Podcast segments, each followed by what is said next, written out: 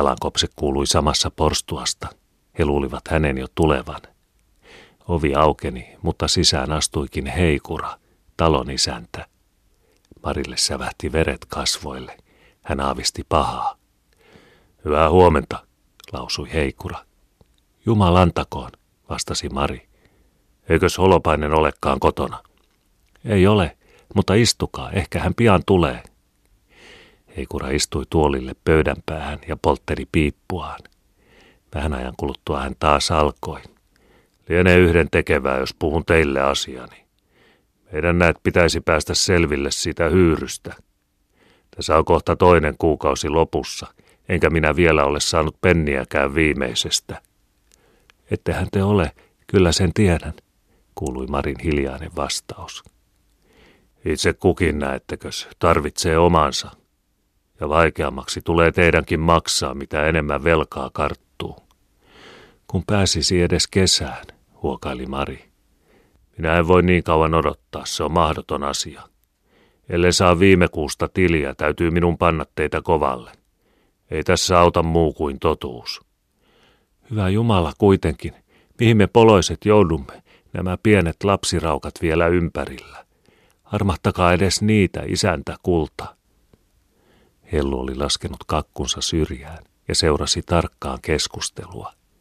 Kasvoista näkyi, että hän täydellisesti ymmärsi sen merkityksen. Mutta pojat leikittelivät toistensa kanssa nurkassa, eivätkä tienneet murheesta mitään. Heikura vetäisi muutamia savuja. Kyllä se ikävää on, hän taas puhui. Mutta minkä sille voi? Niin kuin jo sanoin, itse kukin tarvitsee omansa. Mari itki. Eikö Holpainen ole vieläkään saanut mistään työtä? Ei. Kumma paikka. Onhan nyt kovat ajat, mutta pitäisi sitä sentään joskus pääsemään ansioon, kun vaan olisi tointa. Huolesta mies parkaa vallan tympistynyt, eikä hän tosin alkuaankaan ole noita rohkealuontoisia. Niin, en minä häntä moittia tahdo. Tiedän hyvin, että köyhän on työllä elää parempinakin aikoina, saatikka sitten tämmöisinä. Jos ottaisitte isäntä meiltä tuon sängy ja tyyny, joka on siellä peitteen alla, viime kuun hyyristä. Pitäisi niiden toki olla kymmenen markan arvosta. Heikura poltteli piippuaan ja silmäsi sänkyä. Kun tuumaa vaimoni kanssa. Kyllähän minä ennemmin olisin rahaa tahtonut. Mutta koska se tuntuu teillä kovin ahtaalla olevan, niin täytyisi kai tyytyä noihinkin. Hän läksi omalle puolelleen mutta hetken päästä hän tuli takaisin toisen miehen kanssa viemään sänkyä pois. Mari tyhjensi vaateriakaleet ja vanhan matrassin tapaisen nurkkaan. Seinä jäi autioksi. Koko huone tyhjää kolisi. Ei ollut puukaluja muita kuin tuoli, pöytä ja kätkyt. Pojat muuttivat uuniluota entiselle sängyn sijalle.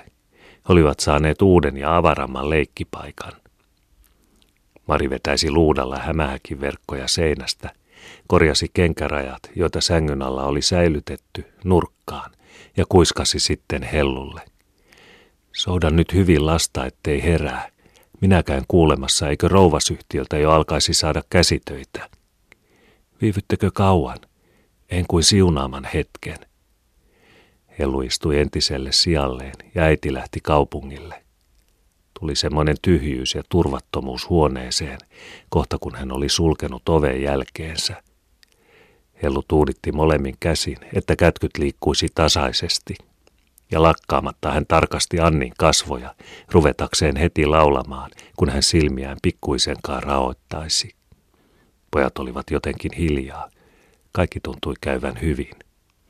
Mari sillä välin oli tullut portille ja alkoi kulkea katua alas, Hänellä oli pitkä matka, sillä he asuivat kaukana yläkaupungin syrjässä.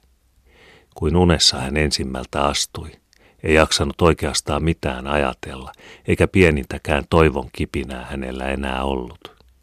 Viimeiseen asti täytyi kumminkin koettaa, sen hän vaistomaisesti vielä käsitti. Eteenpäin käveli. Tie tuntui tavallista pitemmältä. Voimat olivat heikot, hän vasta muisti, että olisi pitänyt vähän haukata leipää ennen kuin läksi ulos. Kaiken yötä hän oli valvonut ja lapsi lisäksi tavan takaa vetänyt tyhjää rintaa, levottomuudessaan paremmin kuin nälissään. Siksipä hän nyt olikin niin huono, ettei tahtonut pystyssä pysyä. Pääsi vihdoin sentään kamreerin talon kohdalle. Kadulle vievälle kiviportaalle oli mukava istua lepäämään. Tässä hän juuri ennen nuorena ollessaan oli palvellut monta herran vuotta. Kuinka ne ajat olivat muuttuneet siitä.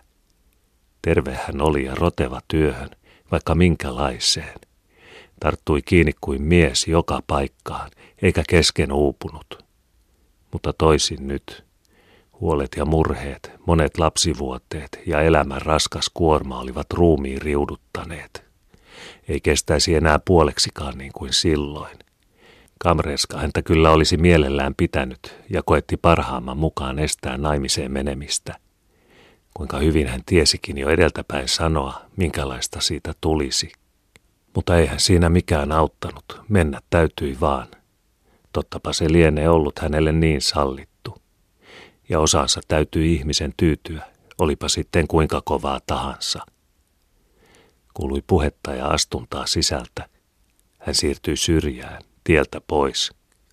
Ovi avattiin ja ulos kadulle laskeutui nuori neiti ensin ja heti jäljessä pitkävartaloinen kaunis herra. Neidi Maria tunsi. Se oli Helena, kamreerin nuorin tytär, jota hän pienenä oli hoitanut ja jonka jälkeen Hellu sai nimensä. Herra sitä vastaan oli aivan outo. He pysähtyivät hetkiseksi portaiden eteen ja puhelivat keskenään, mutta ruotsiksi, ettei Mari ymmärtänyt. Helena veti hansikkaita käsiinsä ja heitti pitkän silmäyksen sivulle päin, häneen. Ei tuntenut eikä tervehtinyt. Pois kääntyi ja pitkitti puhettaan tuon oudon herran kanssa. Marin huulet menivät surulliseen hymyyn. Kuka olisi uskonut ennen, että pikku Helena noin kulkisi hänen ohitsensa? Niin kuin he olivat rakkaita silloin. Hänen sylissään istui, käsi kaulassa, ja tarinoitteli. Ja vakuutti aina, ettei hän kestää niin pitänyt kuin omasta kultamaristaan. Tuossa sen nyt näki, ei tuntenut enää. Mutta semmoinenhan oli maailman meno, eikä Helenaa siitä voinut syyttää. Monta palvelijaa oli talossa ollut, jaksoiko hän niitä kaikkia muistaa. Kuinka sievästi hän tuolla astui Herran rinnalla. Lieneekö sulhanen vai muutenko tuttu vaan? Jumala, rakas isä, pientä Helenaa siunatkoon, huokaili Mari itsekseen. Herran enkeli hän on niin kuin lapsenakin. Ei tuntenut enää häntä, mutta oliko se kumma? Vuosia oli kulunut siitä, kun viimeksi näki, ja varmaankin hän mahtoi olla kauheasti muuttunut. Nälkä ja puute kyllä jälkensä muotoa jättävät. Hän nousi taas kävelemään. Väsynyt hän tosi vielä oli, mutta ei hän auttanut kaiken siinä portaallakaan viipyä. Ja liikkuivatpa nuo jalat sentään, kun kerran alkuun pääsivät. Vanhan keltaiseksi maalatun puurakennuksen yläkerrassa hän asui, tuo hyvän tahtoinen leskirouva, kaikkien köyhien ystävä ja turva. Hänen luokseen aina avun tarpeessa ensiksi mentiin ja harvoin sieltä ilman lohdutusta palattiin. Saihan hyvän neuvon kumminkin ja rakkaan sanan, ellei muuta. Sinne Marin askeleet nytkin kääntyivät, sillä rouva Hiller tavallisesti tiesi parhaiten antaa selkoa rouvasyhtiön toimista. Kotona hän oli. Pienen hellan ääressä seisoi päivällistään laittamassa. Huone oli siisti ja puhdas. Iloinen tyytyväisyys loisti vastaan joka kulmasta. Kanarialintu sirpatteli häkissään ikkunan luona. Valkoisen kirjava lihava kissa venytteli sängyllä. Rova katsoi häneen ystävällisesti, teki hyvän päivän ja kysyi mitä kuului. Mari selitti hänelle asiansa, kertoi kaikki huolensa ja puutteensa. Niin kertoi kuin lapsi äidilleen tai ystävä ystävälleen. Sydämestä sanat tulivat, sydämeen ne myöskin menivät. Rouva kuunteli häntä osanottavaisella hellyydellä, mutta seuraavalla viikolla vasta hän sanoi annettavan käsitöitä ulos, eikä niitä riittäisi paljoa, ainoastaan markan edestä viikossa. Apuahan sekin on, lausui Mari. Ehkä miltä juuri enempää tulisikaan nyt, kun Anni on sairaana. Köyhiä oli karttunut kovin paljon. Rouvasyhtiön varat olivat verraten pienet. Sen vuoksi täytyy tehdä rajoituksia ja antaa töitä ainoastaan niille, jotka pahimmassa hädässä olivat ja joilla oli suurin perhe, useampia lapsia kotona, mies kuollut taikka sairaana ja niin poispäin. Piirinaiset kävisivät kaikkeen luona tarkastamassa ja antaisivat lipun niille, joita ensikädessä tuli auttaa. Rova lupasi puhua Marin puolesta ja ilmoittaa hänen nimensä, että tietäisivät käydä hänen kotonaan. Kyllä rouva hänen tilansa tunsi, mutta järjestyksen vuoksi täytyi kuitenkin määräyksiä noudattaa. Kuinka lämpimältä Marin sydän tuntui, kun hän huoneesta läksi. Astuessaan portaita alas hän hartaasti rukoili Jumalalta siunausta kaikille hyville ihmisille, mutta varsinkin hänelle, joka tuossa yksinkertaisessa vinnikamarissa asui ja maailman silmältä huomaamatonta elämäänsä vietti alttiiksi antavan rakkauden töissä. Ei hän täällä paikkaansa saisi, mutta haudan tuolla puolen Jumala totisesti häntä muistaisi. Siitä Mari oli aivan varma. Hän oli tullut valkoisen nurkkarakennuksen kohdalle, jossa oli jauhonkauppa. Hän pysähtyi. Tiina-Katrin limppu johtui mieleen. Jos antaisivat tuosta puodista velaksi jauhoja, niin saisi hän sen heti sovitetuksi. Uskaltaisiko mennä koettamaan? Pian hän ne maksaisi sitten, kun käsitöillä pääsisi ansaitsemaan. Hän rohkaisi mieltään ja meni sisään. Oli vähän tuttu puotilaisen kanssa, joka oli kaupungin lapsia, Hanna Pitkänen nimeltä. Olivat istuneet samalla luokalla kansakoulussa yhden vuoden. Ehkä tuo nyt siitäkin syystä häntä armahtaisi.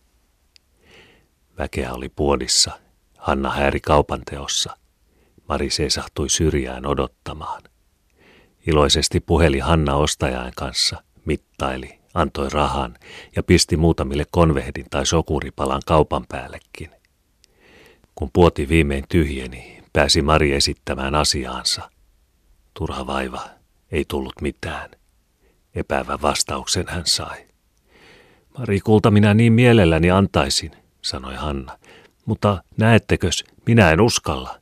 Pyytäkää rouvalta, ehkä hän lupaa. Kyllä minä sitten punnitsen ja panen kirjaan.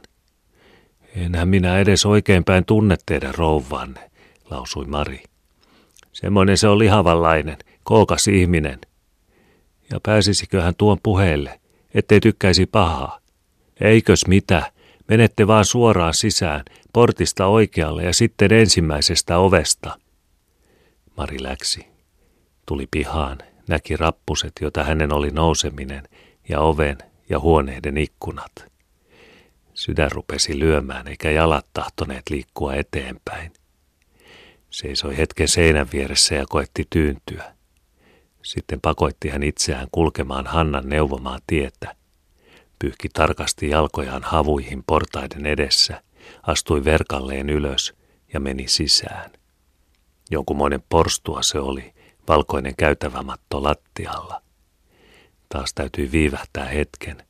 Peloitti niin, että tuskin uskalsi hengittää. Ja vapisutti kovin. Veri sykki jo kainoassa suonessa, hakkasi kuin tuhansilla vasaroilla. Kuinka hän sanoisi? Sitä hän ei vielä tullut ajatelleeksikaan. Koetti miettiä, mutta ei saanut mitään alkua. Tuskan hiki nousi hänelle otsaan. Mennä hänen täytyi sisään yhtä kaikki, kävi sitten kuinka hyvänsä. Kaksi ovea oli porstuaan. Onnen toukoa hän lähestyi toista, tarttui lukkoon ja aukaisi, hiljaa hyvin ja arastellen. Tuli kamariin, jossa oli piano, pöytä ikkunan alla ja tuolia. Molemmilla puolin ovea riippui päällysvaatteita seinällä. Ei näkynyt eikä kuulunut ketään. Tuo vieras tavara ympärillä peloitti. Se ikään kuin uhkasi häntä ja tuntui kuin koko huone ankarasti olisi vaatinut häntä poistumaan. Mari aikoikin jo lähteä takaisin, mutta huomasi samassa perällä oven, joka oli raollaan. Hän rykäisi. Kuului pehmeätä astuntaa. Kynnykselle ilmestyi mustaan puettu rouva, kookas ja lihava. Hän kai se oli. Mari alkoi. Ei tiennyt oikein mitä puhui, mutta näytti rouva sentään ymmärtäneen tarkoituksen, koska astui likemmäksi ja alkoi häntä katsella tutkivin silmin kiireestä kantapäähän. Mari koetti vielä sopertaa, että hän kyllä maksaisi, ei huolinut rouvan epäillä. Mutta hänellä oli hyvin hajallinen nuttu. Rouvan silmät näyttivät löytävän kaikki reijät. Ja niistä mahtoi tulla toinen vakuutus maksun suhteen, sillä rouvan kasvot synkistyivät. Varmalla päättäväisellä äänellä hän lausui. Ei minun käy antaminen. Tähän aikaan joka toinen ihminen tahtoo ostaa velaksi. Tavara hajaantuu ympäri maailmaa eikä tule rahaa sisään, millä maksaa. Joutuu sitten itse pulaan. Kyllä minä ihan varmaan rouvalle toimittaisin. En toki olisi tullut pyytämäänkään, ellen sitä vissisti tietäisi. Ehkä hyvinkin sen tekisitte, mutta minä en teitä tunne, ja minua on niin usein petetty, että olen vähitellen oppinut epäilemään. Sitä paitse.